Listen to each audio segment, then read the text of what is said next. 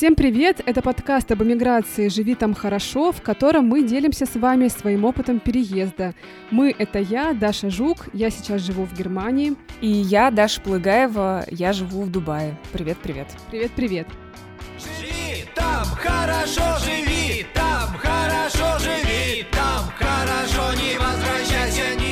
Пишите нам свои комментарии, друзья, ставьте ваши оценки на всех э, возможных платформах. Это нужно для того, чтобы нас увидели, услышали другие люди. А еще у нас для вас есть небольшая просьба. Мы очень хотим изучить э, вас, наших слушателей, нашу аудиторию, и поэтому просим вас заполнить небольшую анкету в Google Доке. Ссылка на эту анкету есть в описании. Это займет у вас буквально 2-3 минуты, а нам очень-очень поможет. Если не сложно, пожалуйста, заполните эту анкету.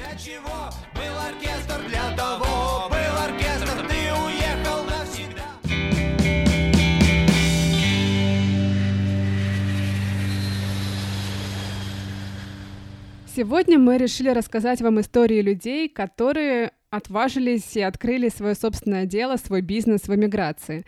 У нас даже такого опыта пока нет, поэтому нам захотелось вдохновиться историями других людей, которые не просто решились на переезд, но и открыли свой собственный бизнес. Даш, ты хотела когда-нибудь открыть свой бизнес, свое дело? Знаешь, э, на самом деле я до недавнего времени об этом не думала никогда, и мне всегда хотелось заниматься медиа, журналистикой, но когда мы встретились с Филиппом, у нас появилась мечта когда-нибудь открыть свой маленький или большой э, семейный бизнес. И всякий раз, когда мы куда-нибудь путешествуем, мы замечаем, что в той или иной стране чего-нибудь не хватает, особенно в смысле еды. А, Вот. Например, когда мы были на Бали, в Убуде, где живет очень много иностранцев, а, мы заметили, что там большое количество разных а, национальных кафе, ну, то есть разных кафе э, разных стран, от Индии до Франции, да, но нет ничего немецкого. А, Филипп это сразу как-то подметил, и мы решили, что было бы клево открыть кафе с карри-вурст. Это немецкая сосиска такая с соусом карри. Вот. А еще в том же Убуде продают очень вкусное кокосовое мороженое по такой особой рецептуре. И мы подумали, что было бы классно привезти этот вкус в Европу. В общем, тебя на, е- на еду тянет. Да, да, но мне кажется, что идея семейного кафе, она просто такая какая-то очень милая, вот. А, но вообще самый мой большой страх — это инвестировать деньги и все потерять, прогореть. Поэтому я восхищаюсь теми, кто рискует и берется все-таки за свое дело, несмотря на, несмотря на страхи. Ну, это какая-то такая э, неизбежная история. Помнишь, как э, в последнем фильме Дудя про бизнесменов Кремниевой долины э, ребята говорили, что если ты не прогорел в Кремниевой долине, то ты, считай, ничего и не делал. И ценятся люди, которые, ну, что-то попробовали и провалились, желательно раза три. У меня, ты знаешь, да, меня тоже как-то тянет на еду, кофейню, вот куда-то вот в эту сторону, и при этом я осознаю, что мое представление о том, что такое владеть маленькой миленькой кофейней где-нибудь тут на углу в Дубае, оно совершенно не совпадает с тем, ну, какими будут будни, да, владельца кофейни. То есть мне кажется, что это будет, о, прекрасный запах кофе, замечательные десерты. Ну, наверное, это тоже будет, но большая часть твоей работы — это там всякие там эпиднадзоры, бумаги, налоги, зарплаты и, и- и вот это вот все. То есть э, такая немножко мечта о розовом облаке, примерно так. Только если ты это все скинешь на своего партнера, все эти бумажки и надзоры, найдешь человека, которому это нравится. И будешь Зануду. Да. Но вообще я дико восхищаюсь людьми, которые все-таки решились и открыли свое дело, э, вложились, рискнули где-то. Мне кажется, на таких людях, на самом деле, на бизнесменах э, общество и держится. Да, им э, респект и уважуха. А, вот один из таких людей — это Аркадий Майофис. У него вообще очень непростая история переезда. А, В начале 90-х в Томске он основал независимую телекомпанию, она была очень успешной, а, даже одной из самых лучших в регионе, и ее журналисты получили что-то около 20 ТЭФИ, что, конечно, просто Для региональной компании, да, неплохо. для региональной компании это потрясающий опыт. Да, но в 2015 году эту телекомпанию закрыли, как считается, по политическим а, мотивам. И Майофису пришлось оставить дело своей жизни, которым он занимался 25 лет, и переехать в Израиль. Ну а что может делать в новой стране человек, который всю жизнь был бизнесменом? Конечно же, открыть свой собственный бизнес.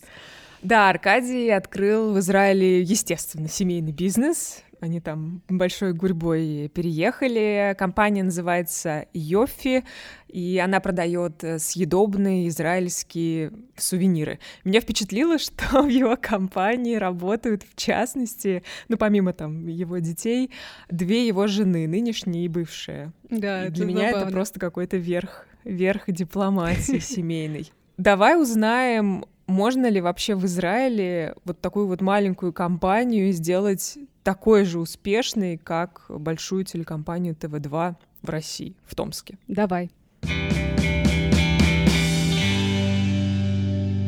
Аркадий, в 2015 году, насколько мы знаем, вы переехали в Израиль. Ситуация для вас и так была непростая, и тут вы принимаете решение открывать свой бизнес. Как вам вообще в голову пришла эта идея? Очень многим э, репатриантам, которые приезжают из России, из Украины, из Франции, здесь, в Израиле, приходит мысль э, открыть свой бизнес. И процентов у 90 ничего не получается. Э, Я был в- среди тех, кто тоже так посчитал, потому что я всю жизнь э, только и делал, что что-то создавал. Поэтому это для меня был совершенно естественный ход. А почему именно съедобные сувениры? То есть это какой-то совсем другой бизнес, никак не связанный с медиа или даже с около медиа. Это совсем новая для вас сфера. Да, потому что я взвешивал, э, стоит ли мне идти в ту сферу, которая мне знакома, то есть в медиа, и понял, что это совершенно бесперспективная история. А Поэтому я думал о том, чтобы мне такое сделать, что меня бы увлекало не меньше, чем СМИ. А, И я, перебирая в голове, я вот наткнулся на такую мысль, что э, туристов много, а сувениров э, несъедобных, обычных сувениров тоже не очень много. Все, что есть, не очень красивое. А вот таких гастрономических сувениров, сувениров, которые отражают эту часть любой страны, э, связанную с едой, с традиционной едой, в Израиле мало, а в Италии много, в Греции много. И вот сравнивая это, я и подумал, а как здорово. А учитывая, что Израиль я всегда любил, а, и то, что я оказался здесь в такой трудной для себя жизненной ситуации, меня как бы страна приняла, мне казалось, что это будет э, ну, красивая история. Сейчас бы я бы уже так не подумал. А тогда все казалось ра- радужно. А почему сейчас бы так не подумали? Потому что в мае 2019 года в страну въехало 440 тысяч неизраильтян, а в мае 2020 года 2000. 440 тысяч и 2000. Рынок, который, на который я работал, из которого я зарабатывал, он исчез. Просто полностью. То есть вас этот кризис тоже подкосил? Да, ну и самая пострадавшая отрасль во всем мире туристическая. Если отмотать все-таки назад и начать с того момента, когда вы пришли к этой идее, начали обсуждать ее в семье, с чего вы начали? Какие вообще в Израиле нужно принять первые шаги на пути к открытию собственного бизнеса? Мне кажется, что неважно, в какой стране ты открываешь бизнес, если это не твоя страна, если там другие традиции, другие привычки, другие обычаи, в том числе и деловые, то тебе везде будет сложно. И я все время говорю о том, что для э, бизнесмена, иммигранта или репатрианта, как в Израиле говорят, самое главное не деньги, а самое главное это крепкая нервная система. То есть если ты а, тяжело э, терпишь неудачи, если тебе тяжело смириться с потерей своего статуса и уровня жизни, к которому ты привык, то тогда у тебя ничего не получится, даже если у тебя будут деньги. Э, Самое главное качество – это стрессоустойчивость, безусловно. В Израиле, возможно, даже этого качества нужно поменьше, чем в какой-либо другой стране. А, Во-первых, потому что здесь все-таки кто-то говорит по-русски. Это, конечно, одна из иллюзий, что здесь можно делать бизнес, не зная иврита, или зная, например, только английский. Это неправда. Но все-таки эти русские есть. И тебе хотя бы в бытовом смысле немножко проще, чем если ты приехал в Арабские Эмираты или, или в Голландию. Во-вторых, это страна иммигрантов, и здесь существует множество всяких разных программ, которые как бы помогают тебе легче войти в бизнес. Страна заинтересована, чтобы ты не сел на шею государства, а начал делать что-то сам и сам зарабатывать и налоги платить. Здесь что еще сильно раздражает в новой среде? Почти все, что происходит, происходит не так, как ты привык, а, и тебе кажется, что раз это не так, как ты привык, то это плохо. И ты бесишься по этому поводу. И таких разных вещей из, из всех сфер абсолютно, к которым ты не привык, их просто величайшее множество. И тебе кажется, что ничего не получается, и все из рук валится, и ты уже никто, и зовут тебя никак. Вот. Особенно если ты был кто и звали тебя как в стране предыдущего обитания. Вот. Это, это, это тяжело. Да, сложно. Мы вас очень хорошо с Дашей понимаем в этом смысле. Но вот как э, вы себя переизобретали? а, как бизнесмен, учитывая все эти культурные особенности и новые правила игры? Насколько сложная была вот эта, не знаю, ломка даже, можно сказать? Ну, а ломка, натуральная ломка, она и сейчас есть. Ты людей не чувствуешь. Я уехал из страны, из России, когда мне было 53 года. Уже ни друзей не появляется новых, ни уже с привычками ничего сделать невозможно, как правило. И тут я оказываю, и я чувствовал людей.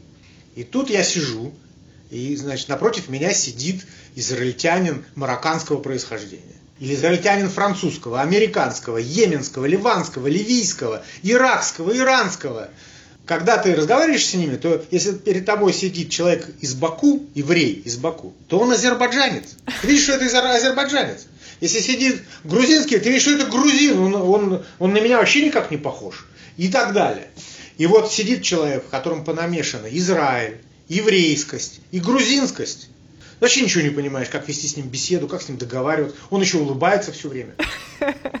И ты не понимаешь, это он с тобой согласен, э, потому что он согласен или нет. И вообще это э, бесит эта доброжелательность, которая у него на роже написана. Нет, чтобы сразу дал мне понять вообще, что он из себя представляет.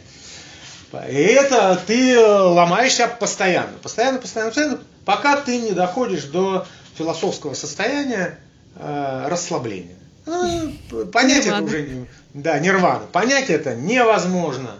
Беситься по поводу того, что люди никогда никуда вовремя не приходят. Ну, бесись. Если тебя хватит, э, пожалуйста. А, а лучше всего самому вовремя никуда не приходить. Потому что все равно никто никуда никогда вовремя не приходит.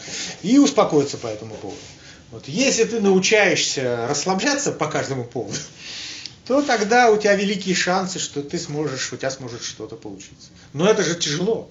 Это очень тяжело. Это, я не знаю, нужно достичь какого-то дна, чтобы потом воспарить над ним и расслабиться. Да, я, я, я здесь достиг э, всех днов, каких можно было. Я все-таки хочу уточнить, то есть вот вы оказались в этой атмосфере, которую вы описываете, но по сути это атмосфера такого тяжелейшего стресса. Да. И вот вы затеваете бизнес. Я так понимаю, что все началось с семейного чата. В чате вы начали обсуждать какие-то детали. Что дальше? Много ли бюрократии, например, было? Да, ну мы завели в WhatsApp чат. Э, дочь моя старшая еще, она приехала через там пару месяцев после меня, по-моему, как-то так. Ну вот мы обсуждали, а какие продукты. Вот я был в Израиле 150 раз до этого, но все равно я, например, вы знаете, что такое харуф? Кэроп. Знаете, что такое кэроп? Нет, нет. Плоды рожкового дерева. Ну, например, э, любую страну, вот возьмите, закройте глаза, как, какие продукты питания олицетворяют Россию? Можете сказать? Мед. А... Ну да, мед, наверное. Что еще? Кисломолочные продукты. Кисломолочные. Фор. ну да. Мы примерно та, так же, да, пельмени. Э, примерно так же закрывали глаза и думали, что же олицетворяет для нас Израиль плане продуктов питания. И самым бывалым израильтянином была моя жена, которая на несколько лет больше жила здесь. Ну вот, и у нас появился перечень продуктов. Ну вот вы говорите мед, но э, Израиль называют страну текущим молоком и медом. Слышали, наверное, такое, такое выражение? Вот мед это исконный продукт. Это финики, это гранаты. Ну, мы стали думать, э, какие из этих продуктов использовать и в какой упаковке. Ну вот это вот так вот обменились. Мне, мне это жутко все нравилось. Вот. Деньги я одолжил, и они у меня были. Это, это было самое прекрасное время, когда деньги, которые я одолжил, еще не закончились, и мы все было на уровне идей, нам казалось, что Израиль сейчас ахнет, э, мы сейчас покажем вообще. Потом деньги закончились, а потом мы поняли, что Израиль не заметил нашего появления, не ахнул вообще. Это, и, и начались страшные времена, когда я жил и э, хоть немножко оживал э, в 6.01, потому что банк мог э, звонить только до 6. Mm. До 6 я трубки не брал. И чем в итоге все закончилось? Ну, длилось это очень долго. Здесь нельзя ни о чем договориться, в том смысле, что, ну, опять же, тебя никто не знает, если ты должен банку, то ты должен банку, приостанавливают все твои платежи, и с каждой твоей, с твоим ежедневным поражением твоя репутация все хуже и хуже деловая, а следовательно, ты приходишь с кем-то договариваться и говоришь, я хочу у вас купить мед. Он смотрит и говорит, ты, ты же не платишь, поэтому деньги вперед. А в Израиле никто никому деньги вперед не платит ты должен заплатить за мед э, сразу, а тебе за продукцию, которую ты будешь продавать, будут рассчитываться через месяц, через два, через три или через полгода. Тоже такая система расчетов. И ты оказываешься в финансовой яме, страшной. Но постепенно мы нащупывали свой товар, постепенно от каких-то товаров отказывались, рассчитывались с предыдущими долгами, копили следующие. Ну и какой-то баланс наступал.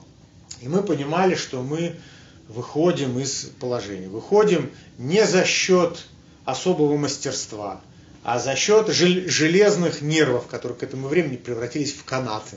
И где-то в конце прошлого года, 19-го, наш этот громоздкий, э, начиненный романтикой, идеалами э, и неудачными попытками, этот самолет начал взлетать в начале 2020 года он набрал высоту, и мы под э, Песах произвели э, небывалое для себя количество продукции, а продукция у нас вся с ограниченным сроком годности. И тут э, и, и корона. И наш самолет опять забарахлил. И вместо того, чтобы уже Э, расслабиться, конечно, и начать получать удовольствие не только от процесса, но и от результата. Опять эти э, стальные канаты, которые уже расслабились где-то внутри, понадобились. И сейчас, собственно говоря, опять 25. Э, но мы как-то поспокойнее, потому что у всех хреново. Есть еще те, у кого еще хуже. Ну, вы про это уже коротко э, сказали, но, может быть, мы могли бы как раз резюмировать. За эти годы построения своего бизнеса в Израиле, чему вы научились? И, ну, советы сейчас как-то не принято давать советы, но, может быть, вы могли бы скажа- сказать, что вы научились вот это, это и это надо делать, а это, это и это не надо. В эмиграции? Когда ты делаешь свой бизнес. Неважно, делаешь ты бизнес или не делаешь его, не надо менять страну под себя. Ты должен понять, что это сформированная страна, и тебе нужно попытаться ее принять. Вот. Что касается бизнесов, э, сюда сейчас очень много приезжает э, деловых людей. Каждую неделю я с кем-нибудь встречаюсь из тех, кто приезжает сюда и хочет что-то сделать, и вот они меня спрашивают.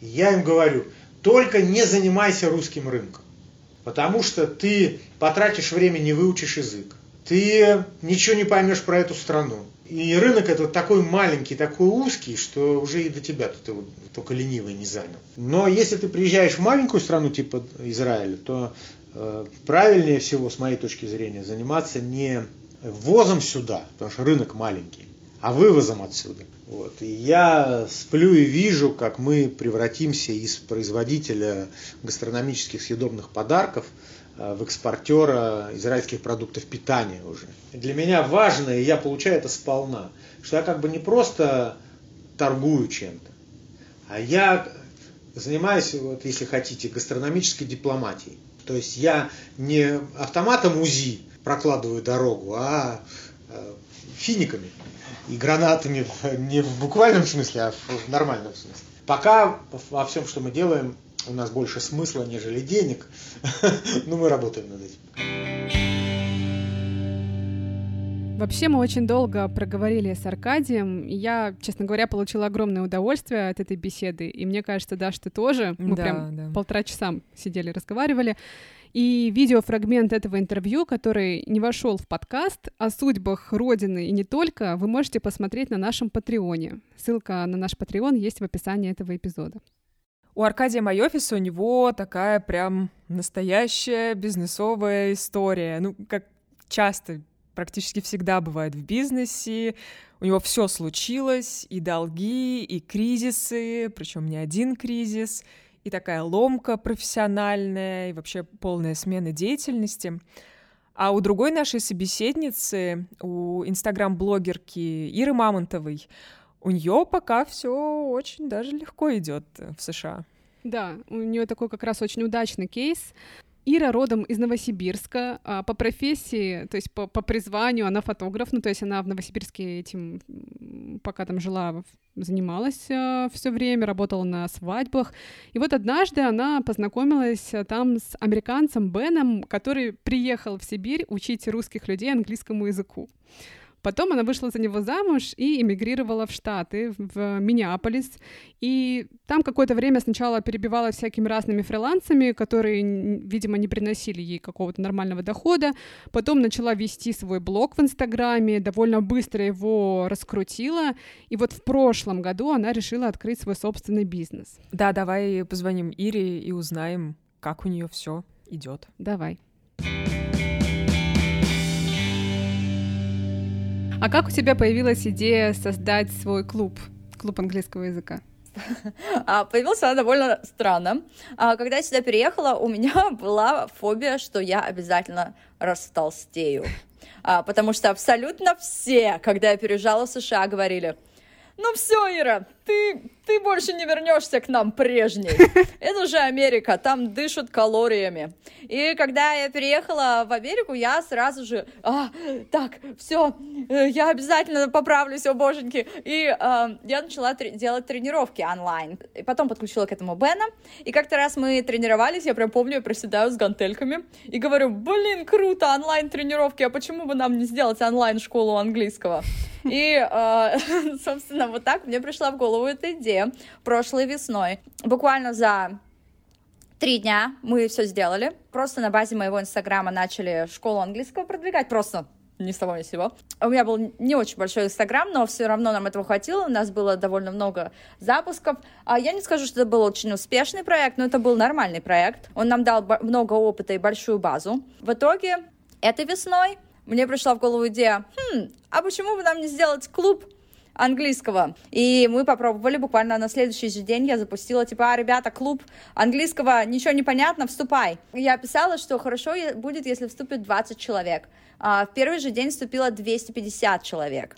С тех пор мы только растем, а, и это самый успешный проект, который у меня когда-либо был. А ты можешь рассказать, в чем вот в чем ваша фишка, в чем вообще концепция? Окей, концепция, значит, такая. Все мы довольно ленивые люди.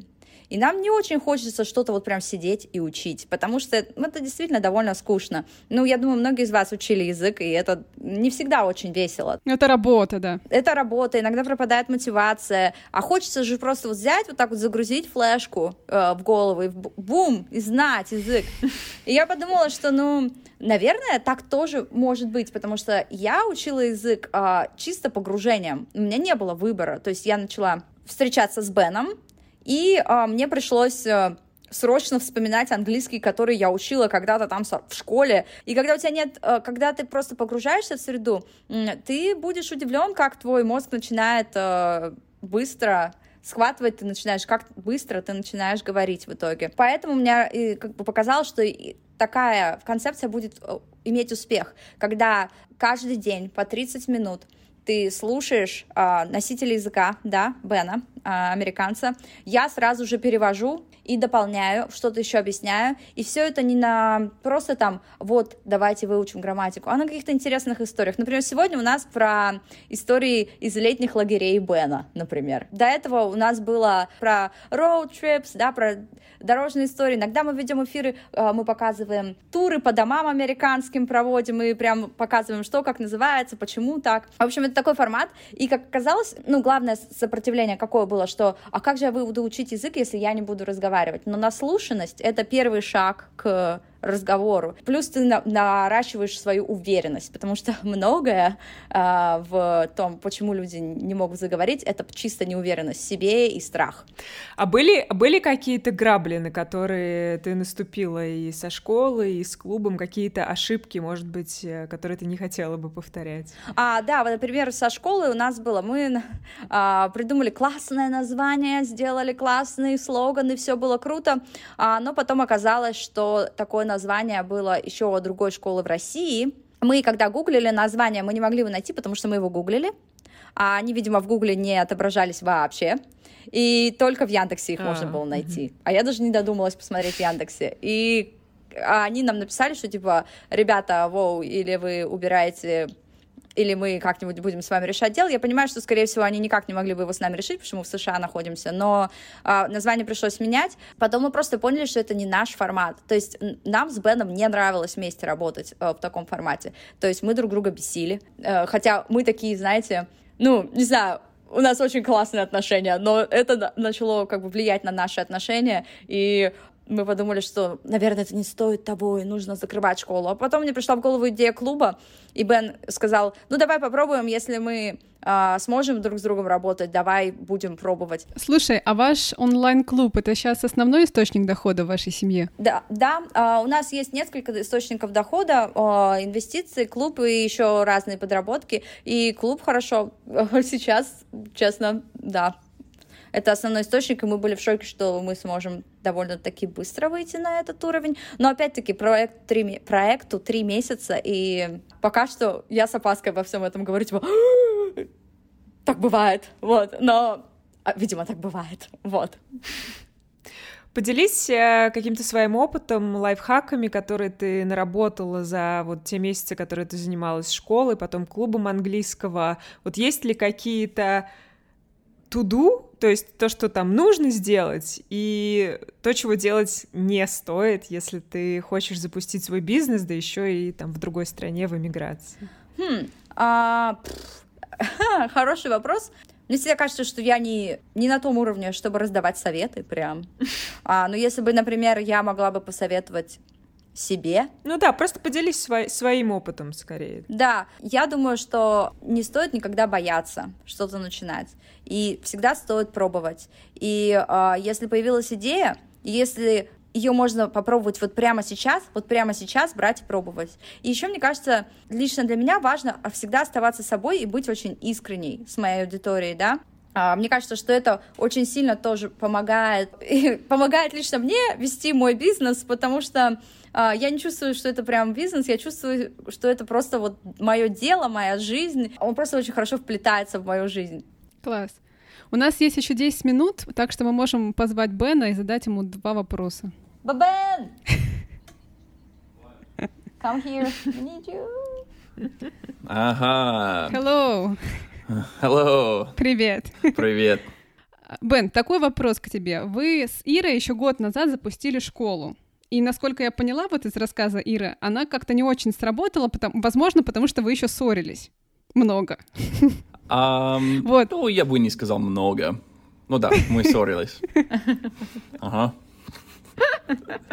Вот. А как ты думаешь, почему новая идея сработала? Вот почему именно идея а, клуба так хорошо сработала? А, Во-первых, наверное, потому что он действительно успешно пока что а, очень помогает. Ам, Но и я думаю, что мы можем поделиться по нашему ну, силе, можно сказать. Да, Like, разделить а, обязанности бо- А. лучше. Да, Ага, точно. Ам, потому что я, я не люблю делать э, всякие а, э, дела как менеджер. Я больше люблю быть как учитель. Да? А, и в клубе, с клубом, я просто могу быть учителем и, И все. и все. А каково это вообще работать вот с близким человеком, с женой? Я вот с- трудом представляю, что я с мужем могла бы что-то запустить совместное. Мне кажется, это было бы прям непросто. А, ну, иногда не просто. Э, самое сложное, по-моему, разделить э, свободное время и рабочее время. Mm-hmm. Иногда я хочу больше свободное время, и она просто хочет работать постоянно. Да, я человек, которому сложно дается а, брать свободное время, потому что я из тех, кто есть идея, все надо делать есть идея делать, и этого есть обратная сторона. Есть идея, нужно делать Ира воскресенье, вечер куда ты, давай просто посидим, посмотрим фильм, пойдем на прогулку, как обычные люди. Нет, у меня есть идея, нужно делать. Ну, на самом деле это хорошо, а, иначе, наверное, мы бы ничего не делали. а, или было бы действовать очень ну, медленно. Да. Но в плане, что мы работаем вместе, все прекрасно, по-моему. Для нас это пока подходит, пока вроде нормально. Потом посмотрим. Для этого выпуска нам очень хотелось найти человека, который, с одной стороны, ну, вроде как постарался все учесть и все изучить, и знал особенности страны, но все равно каких-то всех подводных камней знать не мог. Да. И пока мы с Дашей готовились к этому выпуску, я вспомнила, что у меня есть такая знакомая, а, она живет в Италии, ее зовут Белла, и она давно мечтала открыть свой собственный бизнес, вареничную в Милане. А, звучит очень прикольно.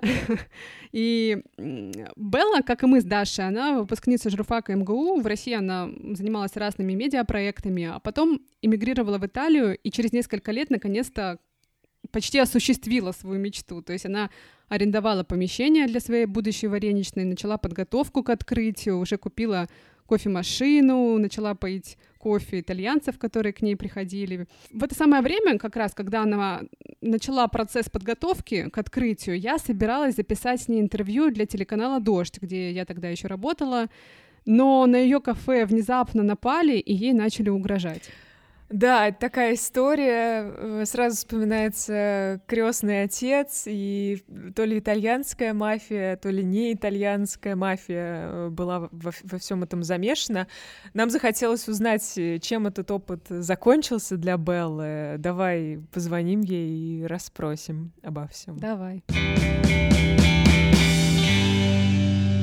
А давай ты нам расскажешь, как у тебя появилась идея открытия вообще чего-то своего своего бизнеса? Ну, на самом деле мой, скажем так, трудовой путь, как бы сказали любители э, советской, советской лексики, э, начался довольно странно. То есть, ну, я никогда не любила сидеть в офисе. Вот, в принципе, мне это как-то притило просто настолько, что мне было плохо. А фриланс, к фрилансу я долго привыкала, но фриланс все равно не приносит какого-то дохода.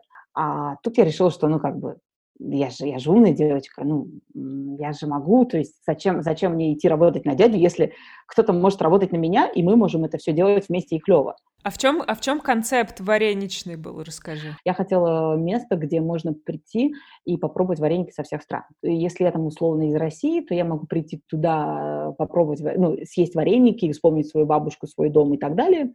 Если я там местный итальянец, то я прихожу пробовать какие-нибудь там, не знаю, бурятские позы или там аргентинские э, какие-нибудь штуки или там а, э, южноамериканские, как они называются, такие своеобразные вареники в кукурузных, э, в кукурузных листьях. И я могу путешествовать, не выходя из дома. Слушай, а расскажи, какие вообще первые шаги? Вот у тебя есть идея открыть кафе. Что в Италии для этого нужно сделать? Ну, ты находишь помещение. Что еще? Что дальше?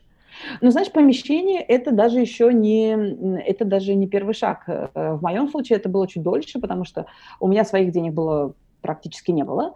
Э, и э, любое заведение здесь, оно требует вложений где-то на 50-100 тысяч евро. Я записалась на курсы Э, для молодых предпринимателей, так они назывались. И там нужно было пройти курс, написать бизнес-план и так далее. Тебе должны были выставить какую-то оценку, и ты с этим могла пойти в какой-нибудь банк, который аффилирован с ними, а, и попросить у них финансирование. И после этого я пошла на курсы, потому что если ты хочешь открыть заведение, у тебя должен быть опыт работы или 2-3 года в ресторанном бизнесе, или ты должен пройти этот курс. Этот курс длится 130 часов, очень долго, очень муторно, и тебе там рассказывают про все, про бухгалтерию, про то, как нанимать на работу, про бактерии. После этого ты уже начинаешь искать место. Мгм. А если поговорить про приятное, вот ты помнишь а, первый день открытия? Какие у тебя были ощущения? Мы, э, на, на самом деле, э, очень странно звучит, конечно, но мы до первого дня открытия так и не дошли. То есть, ну, официального открытия не было.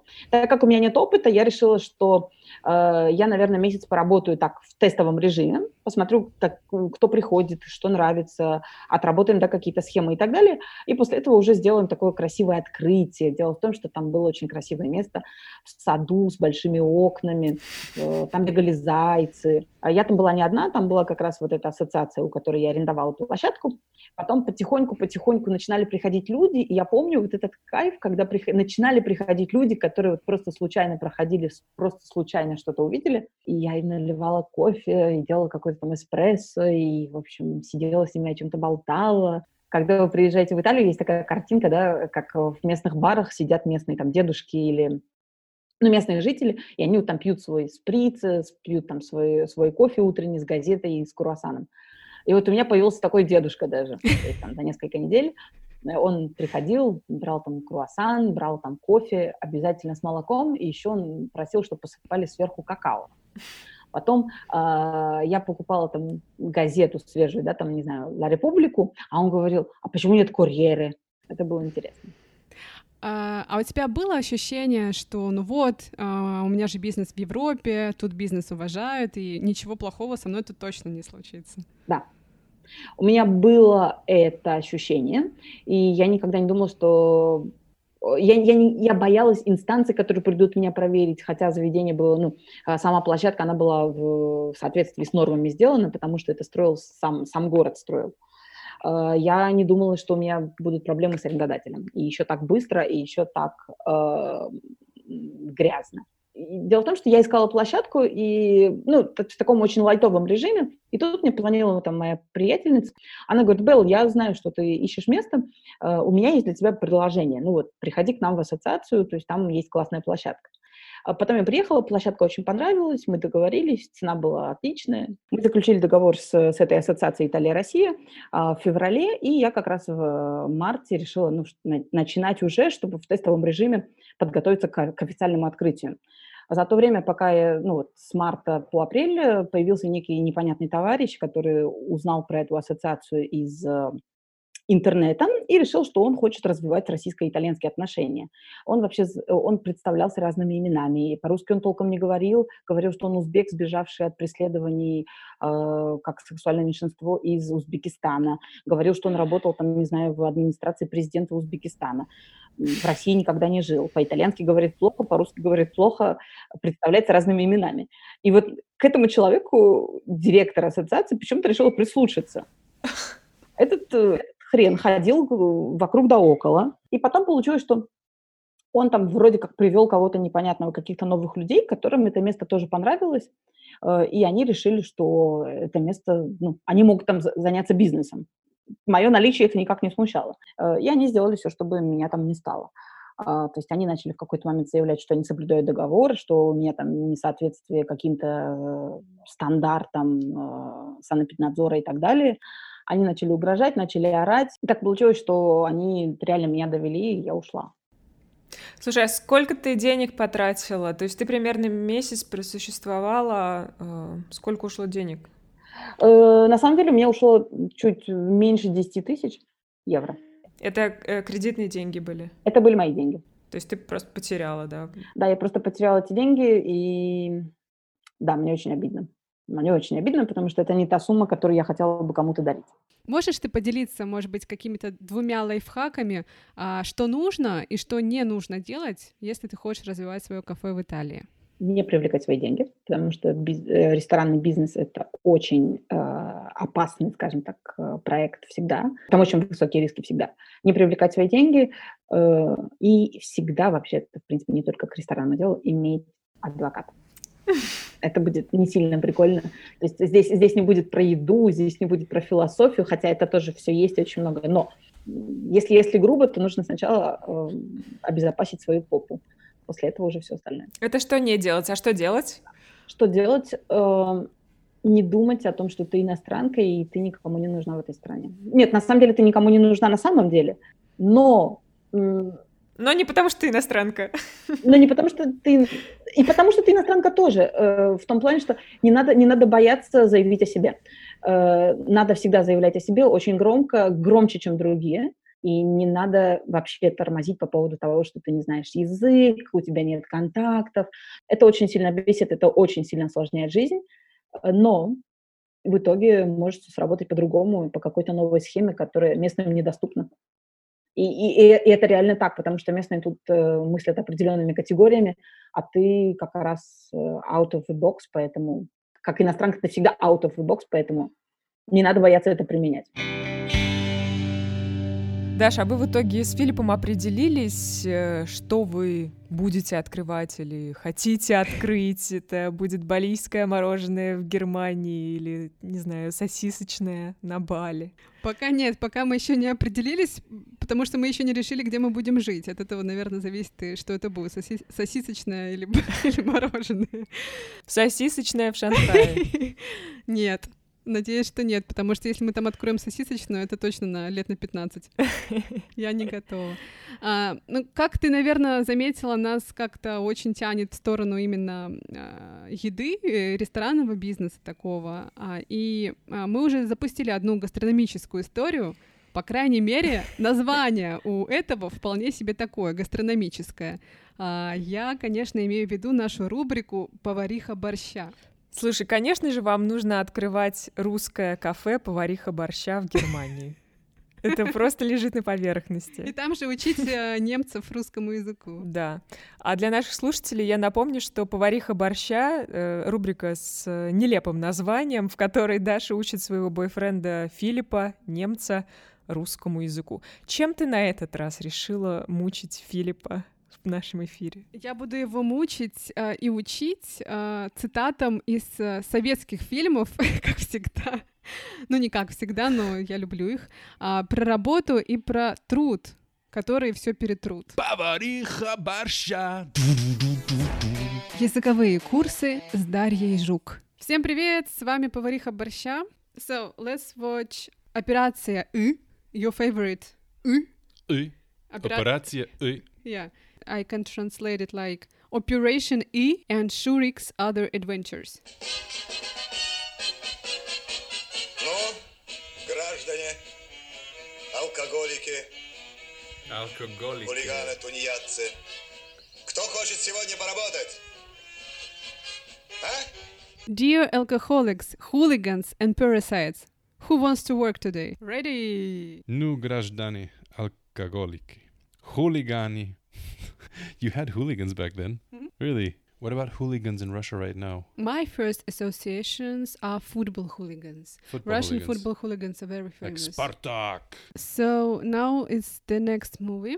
Я хочу рассказать Филиппу чуть-чуть про историю 12 стульев. In the Soviet Union in 1927, a former marshal of nobility, Ипполит Матвеевич Киса. Uh, Kisa can be translated like pussy. If pussy, Kisa, ki- Kisa is a kitty, or kitty, I don't know. If uh, you don't like Wait, pussy. wait, wait, wait. Pussycat, Pussycat. not pussy. Ah, you can't say pussy. Uh, call no, a you kitty. cannot call a pussycat. I mean, with, without the cat, nowadays, I think no one thinks about cat. So I Okay. think you should definitely say pussycat. Окей, Pussycat. И- Ипполит Матвеевич Pussycat Воробьянинов. Pussy Vorobin, Vorobi- Vorobyaninov. Fucking Yes. hell, these Pussycat. Russian names. Ippolit Matveyev, Matvie, Ippolit Matveyevich. Kisa, pussy.